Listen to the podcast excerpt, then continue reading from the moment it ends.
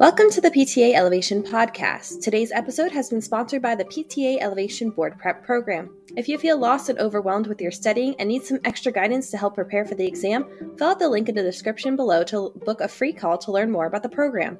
The program offers all the tools you'll need, from pre recorded videos to group and individualized coaching to help ease your anxiety when it comes to the exam.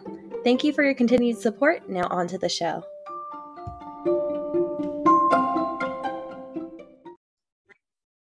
What's up, guys? Today we're going to be going over myocardial infarction. So, this is also what's called a heart attack. And so, as I was kind of mentioning to people who are watching this video live, or podcast live, whatever your medium you're watching this on, it's going to show up on the boards in some way, shape, or form. Either it's going to be a safety question, as in your patient's having a heart attack, what do you do? Or it's going to be more associated with unstable angina, which is going to possibly cause a heart attack, or it's going to be associated with just understanding what the pathology is, what's going on, the coronary artery diseases that can cause it, what's happening in some way, shape, or form. This is showing up. So be aware of what's going on with a myocardial infarction. So, some quick anatomy before we get started. Essentially, what's happening is you're going to have a thrombus, clot, emboli lodged into one of the coronary arteries. And so, we understand that the coronary arteries are the arteries that supply the heart with blood. So, if the heart's not getting blood, it's not pumping blood to everything else, and then you die. So that's kind of what's going on when you have a heart attack. It's going to be a clot is getting stuck somewhere in the heart which can also be exacerbated by plaque buildup. So we can see this picture right here.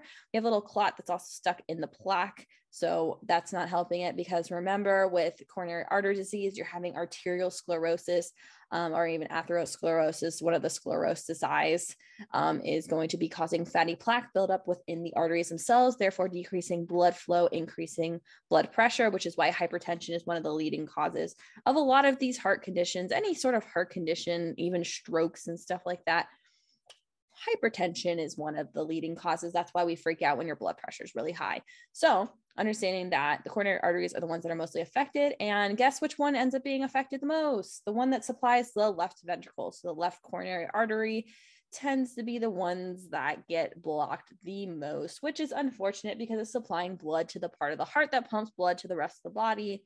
So when those cells die, they're donezo. They're not pumping anymore. They're not contracting anymore. We got a problem. So what's happening is you're having a clot lodge somewhere in the coronary arteries, which is causing ischemia to the area, and then therefore the myocardium, so the muscle muscle layer of the heart. So remember, we have our endocardium, which is the lining that's right inside of the heart, where the um, ventricles and the atria are located, and then you have the myocardium, which is the muscly part. Remember, myo is muscle, so the muscly part of the heart. Then you have the epicardium. So, and then you have the pericardium surrounding everything. So, understanding that that's kind of what's going on with the heart and that the heart cells end up dying due to ischemia to the area. So, what's causing this? As I said before, a plaque buildup or thrombus lodging into that spot is going to be what's causing a heart attack. So, not good. Coronary artery, artery disease is just going to make that even worse because it's going to narrow the uh, arteries with plaque buildup. So it's causing ischemia to the heart muscles. Remember, ischemia is a blockage of blood flow. If blood's not getting to the, to the heart muscles, the heart is not receiving any oxygen and therefore the heart is going to end up dying. So we don't want those heart muscle cells to die. So that's why we got to catch this as soon as possible and get EMS involved. Um, this happens a lot with somebody who has a history of angina pectoris. And so remember, that's where they have the chest pain that's alleviated with nitroglycerin. If it's stable, if it's unstable, it's not alleviated with nitroglycerin. And that's why you need to go to the hospital um, because it could end up being a heart attack. So that's why there's those big safety things when it comes to that.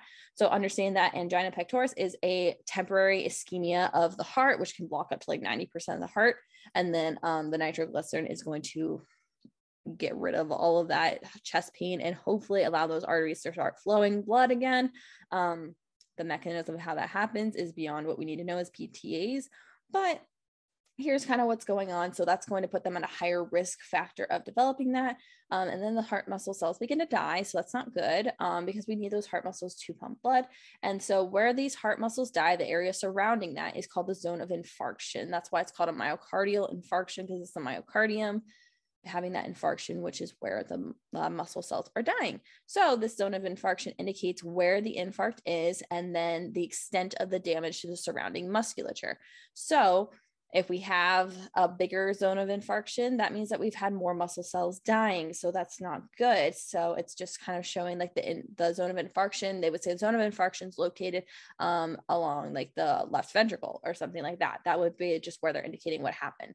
So here are the key risk factors that are going to contribute to the possibility of you having a myocardial infarction besides the history of angina pectoris hypertension is like the big boy. Um, that's is why we get scared when people's blood pressure is super high um, because that can cause a lot of problems from strokes to uh, aneurysms, heart attacks, kidney problems. It's just bad. So there's a long list. So hypertension is one of the bigger ones.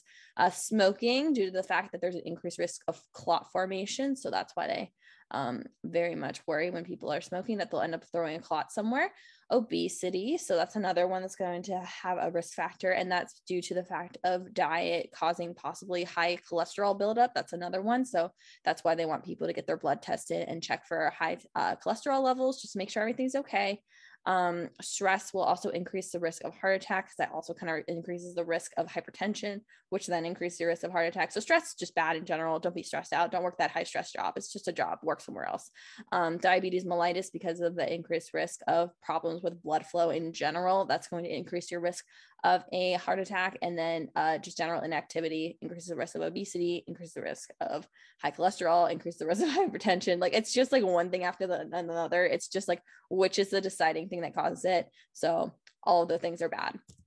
What does it look like? So um, any of the individuals that possess any of those previously mentioned risk factors are probably going to be who you're seeing is having a heart attack in front of you Generally, it can literally be anyone though. That's what's scary about it. Here's an interesting fact, and I think the boards actually like cares about this interesting fact.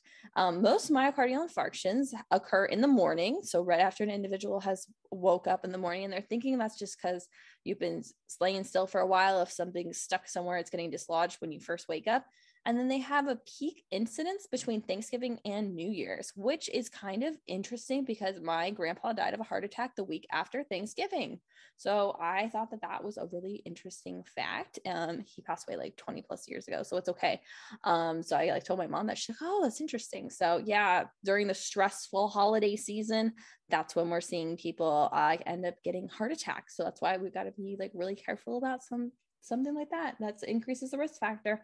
Um, chest pain so the, here's the all of the things that you would see when it's like what does it actually look like if this person in front of me is having a heart attack? Chest pain is like the big one. They're feeling like this like a squeezing a tightness in their chest like their heart's literally being like like squished by somebody and so it's like super tight. And a lot of people complain of this elephant sitting on my chest kind of feeling so just like heaviness lots of pressure Here's the thing that the boards cares about for a differential diagnosis between this and other pathologies. Pain will radiate into the left shoulder, up into the neck, and sometimes down the left arm. That's the stereotypical presentation of a myocardial infarction, usually going to present like that in males. Now, understanding that if it's the right shoulder, we're looking at like gallbladder liver problems more so. Left shoulder, we're thinking heart attack. So that's the big thing. If you're seeing like pain radiating to the left shoulder, this tight, like a, the patient's showing up to you and they have this, they're like, yeah, my like left shoulder like really started to hurt and it's hurting at rest. Here's the thing, pain at rest because like they're like, oh, I lift my arm overhead and then it hurts. But if they're just sitting there like, man, my arm hurts, and then like they're sweating and they look like they're about to throw up, you're like, oh god, this is a heart attack. This is bad. Um, so understand that shortness of breath and fatigue. This is just due to the fact that the heart muscle is dying. There's not blood being pumped. Bad, not good. Exacerbation of unstable angina. So remember with the unstable angina, that is where they do not respond to nitroglycerin. You can give them three nitroglycerin tablets each five minutes apart. If they do not have symptoms resolved, that's why we're calling EMS because this could be an exacerbation of unstable angina causing a heart attack. And so they could be having an infarct happen and you got to make sure that it's happening. It can be unstable angina that is not alleviated with rest or nitroglycerin. So typically uh, with stable angina, the nitroglycerin will resolve their symptoms and also just resting usually resolves their symptoms as well. With unstable, it does not happen that way. That's why we're worried about a heart attack. Again, the patient's going to be looking pale and sweating and they're looking like they're going to throw up. Like you're looking at them, they're like clammy and you're like, they don't look too good. Like something's wrong. Um, and so that's why we're thinking heart attack. So put these these symptoms If you're seeing them all line up together, usually the board's going to give you three symptoms. If all three symptoms check off the box, it's probably what it's going to end up being. If you see just two and then there's another one that's a random one, maybe we're not thinking what we're thought originally. So read all three symptoms and see what's going on. Note though, and the boards will be nice and ask you about the typical presentation unless it's literally asking this question what is the difference in presentation between males and females? And i'll be like it's different. It's weird. Uh, in females the presentation is different and this could radiate into their back their shoulders or they could just not even know they're having a heart attack. It's pretty scary. Um, and so sometimes it might even just like feel like upper back pain or something like that um, or like stomach pain. Like it refers in weird patterns in women um, so you got to be careful because the boards isn't going to ask you about where it could radiate, but just understanding for your patients what's going on. Is this a heart attack? Uh, what kind of history do they have with things? Being very careful about that. Again, the boards, if they're going to ask you, you just have to understand it's going to be different in females, probably radiating in, in between the shoulder blades or something like that. Understanding that in males, usually they follow the typical presentation, which will be pain radiating into the left shoulder, arm, and neck kind of thing. So that's what we're seeing for what does it look like. So how are we treating it? We're not treating a heart attack we're noticing the symptoms and we're getting EMS as soon as possible. First of all, if the patient has a history of angina pectoris, we are going to administer um, nitroglycerin sublingual tablets to them every five minutes for no more than 15 minutes if their symptoms have not resolved. So we can only give them three nitroglycerin tablets because we give people a lot of nitroglycerin, their blood pressure is going to tank and they're going to pass out. Don't do that. So understanding that if they have that prior history to give them the nitroglycerin, if it's not working within those 15 minutes that we talk about, we're calling 911 because we're like, oh, this isn't good. Um, so, or if we're in like an inpatient setting, you're alerting like nursing staff and everything, you're calling a code and whatnot, um, doing your things, but you're getting EMS involved because this is bad. Um, understand that with a patient who's having an active heart attack, as long as they're still conscious, we're monitoring them. We are calling EMS and everything. Uh, CPR and AED are only necessary if we see the patient become unconscious and lose their pulse. So we're monitoring them. We're like uh, something that we learned. This isn't a boards thing, but this is something I learned in one of my CPR classes. If somebody's having an active heart attack, to encourage them to keep coughing because that coughing sensation helps keep the like heart pumping. It's like kind of weird that increase in intra-abdominal pressure helps keep blood flowing and helps the heart move. So encouraging the patient to keep doing that. Unfortunately, usually EMS doesn't arrive in time. This patient probably is going to end up passing out. I just have an AED ready if you need it. Have people ready to do CPR if you need it. Have the appropriate people called um, because we're probably going to end up being doing CPR on this patient. Now, um, the patient, once they're finally in the hospital, they're going to be administered thrombolytics. Those are the clot busters to help break everything up. And then once they're done with their thrombolytic regime, they're going to put on anticoagulants to avoid another clot forming because that will help. That's like a blood thinner. So it'll help just keep um, blood flowing and everything, keep a thrombus from forming again. Again, when the patient goes into the hospital, they're probably going to have a balloon angioplasty with a stent placed in.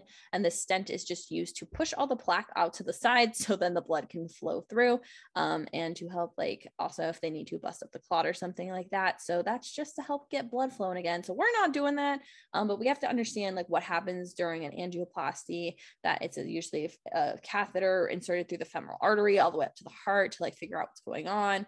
Um, so that's kind of like what's going on. So we just got to be aware of that, of what's going on with this patient and then how they're being treated. So afterwards, after we've had our emergency interventions with this patient and we can like, you know, actually treat them in cardiac rehab, we're going to reintroduce this patient back to low level activities very calmly, work on cardiovascular endurance, progressive strengthening. We're going to follow the protocols in place if they ended up having open heart surgery because maybe they had like four, like 100% blockage in like four arteries or something crazy like that. Um, we got to follow those precautions for this patient, which means no use of the upper extremities to push up from the chair because we don't want to like use their ch- their chest or anything. Um, we want to they'll have lifting restrictions on them, no pec stretching, all of that stuff. For if it's an open heart surgery, generally we're following the stages of cardiac rehab for this patient, seeing where they're at, working at the appropriate METs for this patient, and just like you know telling the patient hey this is your best bet to go do cardiac rehab um, and so helping them just kind of get back to being able to perform their adls without getting out of breath we're working on relaxation techniques because remember stress was one of those cause like causes and factors and everything. Breathing you know that diaphragmatic breathing pursed lip breathing all of that stuff just we're chilling we're doing some chill stuff with this patient, just calm everything down. Um, and just make sure because this patient has had some big cardiac event happen to them, they're probably going to be on the meds. So being careful if it's an anticoagulant, antiplatelet, something like that, um, that they're going to bruise more easily, and just being careful that they're not going to bump into anything or do anything where they're going to fall or something like that because they can have increased bleeding, bruising, all of that stuff. Not good. If they're on any sort of like ACE inhibitors, beta blockers, any sort of like um, things that are going to lower their blood pressure. Remember, they could be orthostatic hypotensive when they stand up, so we could overshoot by accident. So, understanding how those medications could impact treatment. With this patient, since they've had a heart attack, since they've had a cardiac problem, we are going to take vital signs with this patient because what is one of the leading causes of having a heart attack? Everybody, if you're on the podcast, say this out loud. If you're watching this, say it out loud. Hypertension, we got to take vital signs, take their blood pressure, take their heart rate, take their pulse ox if you really want to, but blood pressure, heart rate, those are the big ones we want to take with this patient, seeing where they're at. How are they doing? Are they having any problems? Is their blood pressure looking out of whack? Because we don't want uh, somebody who's had a heart attack to have another heart attack. It's bad, very bad. Anyways, key words, guys, for understanding myocardial infarctions. Remember, pain is radiating into what? The left shoulder, the arm, or the neck. I just did that wrong, arm and neck. So left arm, neck, shoulder-ish area. Left side, heart attack. Right side, visceral organs such as your gallbladder. So we're thinking problems when we got the left side. Left side is ah bad. And remember, that's pain at rest. For women, the presentation is different. Remember, pain between the shoulder blades, unusual kind of pattern for women. Just understanding that that's kind of what's going on because we want to be careful that we're not going to kill our female patients who are like, oh, that's not a typical presentation of a heart attack. They are not having one. They could be. History of angina pectoris. Again, that's going to be one of those risk factors that we see with this patient that we're like, oh no, this is something that could cause it. Because they're already having ischemic attacks with the angina pectoris. That means it could have just a gigantic ischemic attack and have it be a heart attack. So just being careful with that, understanding the nitroglycerin and how we use it. And if it's unstable, we're calling EMS. That's why we don't want them to be having a heart attack. Remember the signs that the boards are going to use and the different words that they're going to use to describe this is going to be tightness in the chest, diaphoresis, pallor, that's like white in the face and you're looking bad, fatigue, nausea, and vomiting. If those are all showing up together again with like pain in the left arm, we're thinking heart attack, bad. Angioplasty with a stent, just kind of understanding that that is one of the interventions that will be used to treat somebody who's had a heart attack, just seeing what's going on. And then if pain does not alleviate with nitroglycerin, that's where we're seeing this could be a heart attack because it could be an unstable angina so we're going to be careful with that. We're going to call EMS services. So ready for a sample question, guys?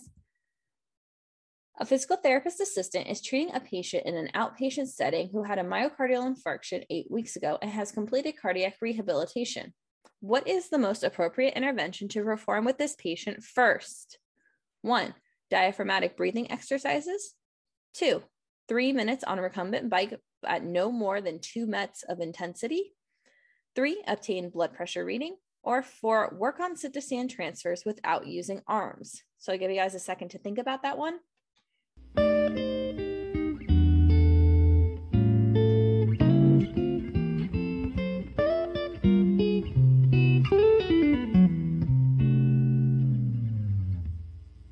All right, guys, so the answer is to obtain the blood pressure reading because this question is asking, what do we do with this patient first?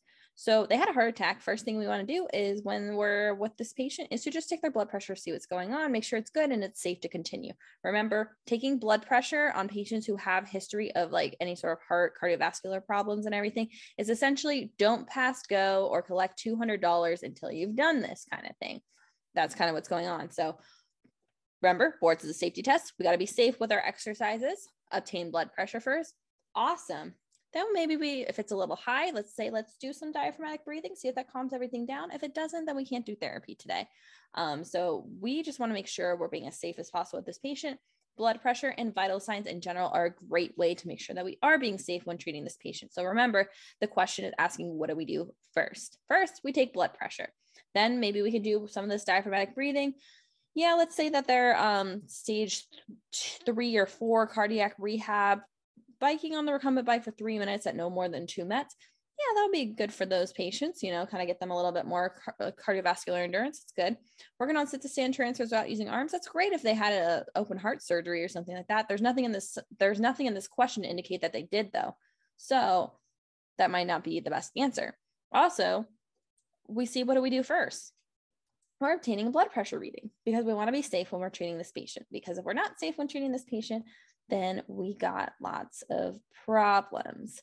All right, guys, I hope that this was helpful in explaining what's going on with myocardial infarctions.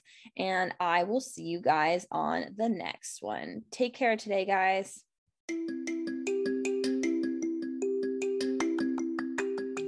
Thank you for listening to this episode of the PTA Elevation Podcast. We look forward to continually serving you as you embark on your journey towards becoming a licensed physical therapist assistant. We thank you for your continued support and we'll see you in the next episode.